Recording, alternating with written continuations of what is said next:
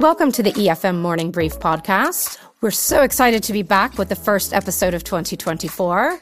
My name is Wendy Mitchell. I'm thrilled to be hosting these again. It's a way for you to get caught up on what's going on in the market, what you need to know for the day ahead, maybe just a quick listen while you're brushing your teeth or walking to your first meeting. And we hope to keep it short and sharp and really get you up to speed. Every morning, we're going to talk to a different trade journalist who is covering the EFM and hear their insights about what they think is happening in the market. In this first episode, we're welcoming back Louise Tutt, who is deputy editor of Screen International and Screen Daily. Welcome back, Louise. Hello, Wendy. Happy to be here in Berlin. Good to see you. Today's our first episode. The festival and the market are really just getting started. Any predictions you have this year about the festival and how busy the market is going to be? I think it's quite an exciting year. It feels like it's going to be very busy, lots of people. The market is talking about record attendees. The festival, I mean, the festival looks like it's got some really interesting films. And I think that some surprises will probably pop up out of somewhere. It was quite a strong Sundance, and there are some of the Sundance films here, and there's a mixture of some US stars, and there's lots of the international art house titles that Carlo is very fond of and is very good at finding and showcasing. So I think that there are going to be lots of surprises. It's Carlo and Mariette's last year, so um, I hope that it's a very rewarding swan song for them. That's a lovely sentiment. Yes. Um, I hope they go out with a bang. Um, I've been really, I've been reading my screen daily every day, as, as of course I do. And there have been so many projects announced, more than I ever recall for Berlin, this many projects announced before the market, like a, yeah. big packages. Obviously, this is because it's the first market after the strikes have ended. But, you know, we've got the new Celine Song film with Dakota Johnson and Chris Evans and Pedro Pascal, we think, not totally confirmed. I mean, Charles Melton with Todd Solondz. All these big projects are, are, are bubbling up. Um, has it seemed really, really busy to you pre EFM? Yeah, I totally agree. All these projects have come together really in the last few days as well as the talent schedules slot into place and the financing comes together. I mean, it really has taken a while for actors to work out their schedules, hasn't it, after that months long shutdown? Um, what what we've been really noticing is that the um, the ones you mentioned, of course, but this sort of elevated genre, as it likes to be called, is still going strong. And many of those big deals at Sundance, because there were a few big deals at Sundance, were were for these genre films. And now companies like A24 and Neon, who bought worldwide, they are bringing the international rights to EFM to talk to buyers. And there's a and and they're really interesting, buzzy pictures. You know, like I think Neon has the Steven Soderbergh one, which is called Presence. Um, A24 has the has that film. I saw the TV Glow, and um, those rights are available. Those international rights are all available, and buyers are looking for projects. I mean, the fact that the actors couldn't promote films obviously messed up all the schedules. So as we know, we've talked about a lot, all those big tentpole films, well, not all of them, but a few of them have really moved and created big holes in the schedule. So buyers are looking for films. And we saw at the box office last year that territories like France, Germany, and even Italy, actually, local films really helped fill that gap. But it wasn't quite the same in the UK. So I would say UK distributors in particular are really looking for good commercial English language films that are going to do well and could pull in audiences. So thank goodness, like you say, those big projects are there. And I think deals will be done. You know, obviously, I, I, read Jeremy Kay, your colleague's piece about Sundance deals, and there were a lot of big documentary deals done in Sundance. Does yeah. it feel like those big ones are sort of off the table? Obviously, last year in Berlin, um, on the Adamant won the Golden Bear. Um, yeah. Does it feel like documentaries could be hot sellers? I think, I guess the easy answer is yes, but the real answer is let's wait and see because, I mean, it, it, it's, I mean, how well do they actually go on to do at the box office? Are they really pulling people in? I mean, I think that that's still to be said. However, these big kind of ones with a big celebrity name, like the Superman one, which is which is probably one of the big deals I think you're talking about for Out of Sundance. It's our US editor Jeremy loved that film. You know, it's lots of people love that film. So I think if you've got a particular angle and a particular focus and a particular subject, they can work well. Yeah. Mm. Um, Louise, I know you are in that screen office making those dailies happen for all of us to read while we're in the queue. But um, if you do get out of the office, are there any particular films you're tracking to see yourself? Funny you ask. There are a few in competition that I would, I do like the look of um, if I get a chance to get out. And that, and um, I was just, I was pulling them together to to mention to you, and they're very different. The first, I mean, one of them is the Iranian film, My Favorite Cake, by the Iranian filmmakers Maryam Moghaddam and Behtash Sanaeeha. And it's about a woman in her 70s who's trying to break out of her routine and find love. And there's a real poignancy to this because the filmmakers aren't allowed to leave Iran to come to Berlin for the premiere.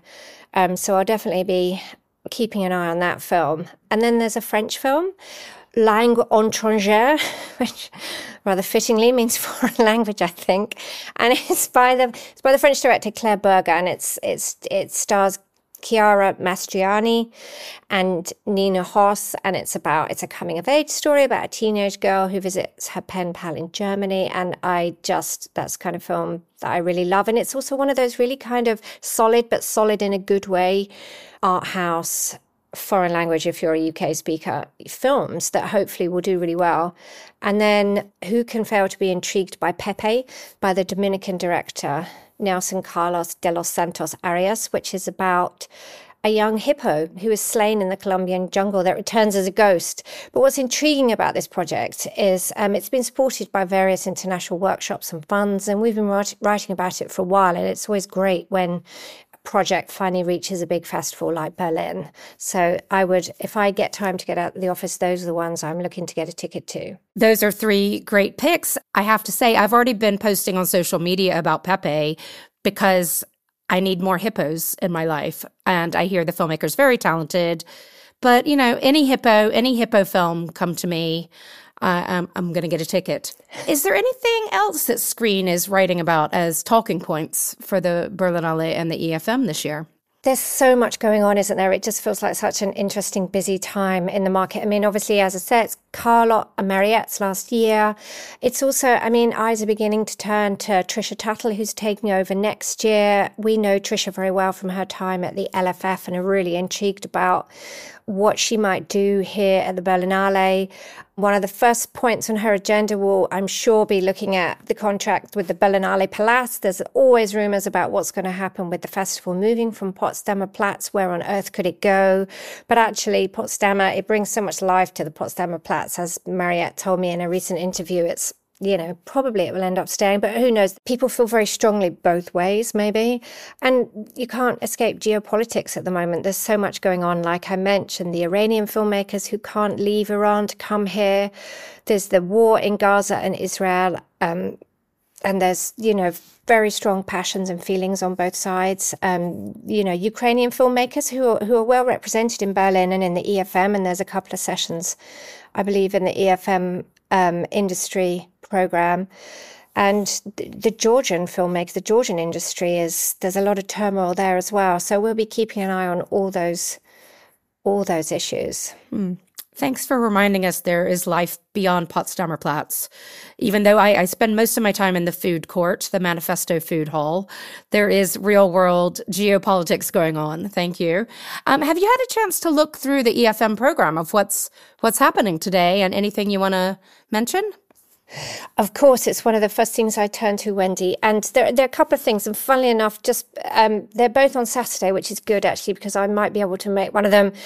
One of them is the Afro Berlin networking event. I think that looks really interesting. It's such an interesting, exciting filmmakers coming from Africa and um, co-productions and telling interesting stories and you know, you, this industry can sometimes feel a bit focused on particular regions, and this is one we haven't heard of very often. So that looks really interesting. And I'm also very interested in there's a roundtable with docs for young audiences, and I've got two teenagers, and it's really fascinating how young people don't engage with traditional media, or the two young people in my life don't, and what opportunities, therefore, documentaries might provide because the dissemination of information and news is so important.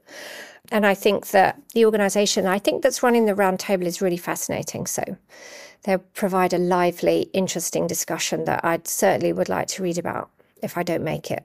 Great. Two great ones to check out. Thanks, Louise. And we wish you best of luck to the whole team at Screen covering this market and for you getting these print issues out because we need them. Uh, to keep in touch with the market. And uh, thanks for the good work and for chatting with us again.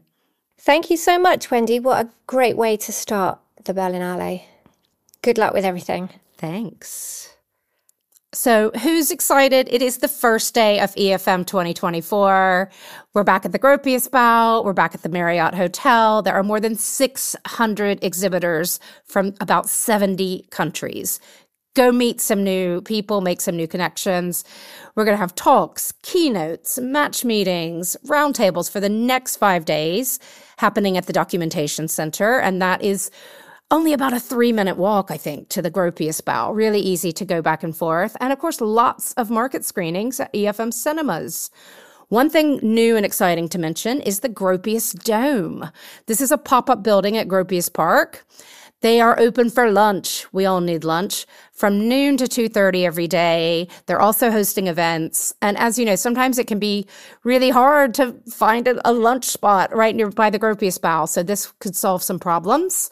Go check that out. Also, to mention, this year's country in focus for the market is Italy. Our Italian friends are going to be found on many EFM industry sessions kicking off tomorrow at Documentation Center. They'll also be at the Berlinale Series Market starting Monday and during the Archive Market on Tuesday.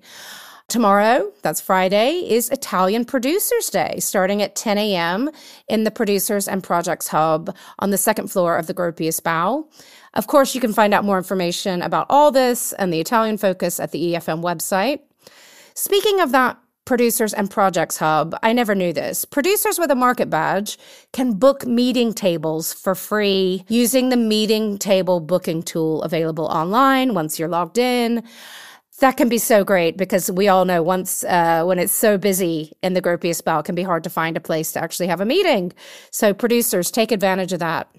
Also, to mention today, if you have more listening time after the EFM Morning Briefs podcast, Tune into the latest long podcast episode from the year round EFM Industry Insights podcast, which is produced in cooperation with the Goethe Institute and co funded by Creative Europe Media. There's a new episode called The Three Fundamental Keystones of Successful Archival Filmmaking. That will have you listening to the experts and getting you really ready for the EFM archive market. So enjoy a busy, bustling day one at EFM 2024. If you feel like it's getting a little too busy, I have a little tip.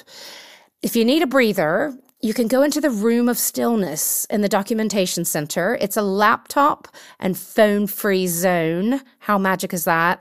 And you can just give yourself a little reset.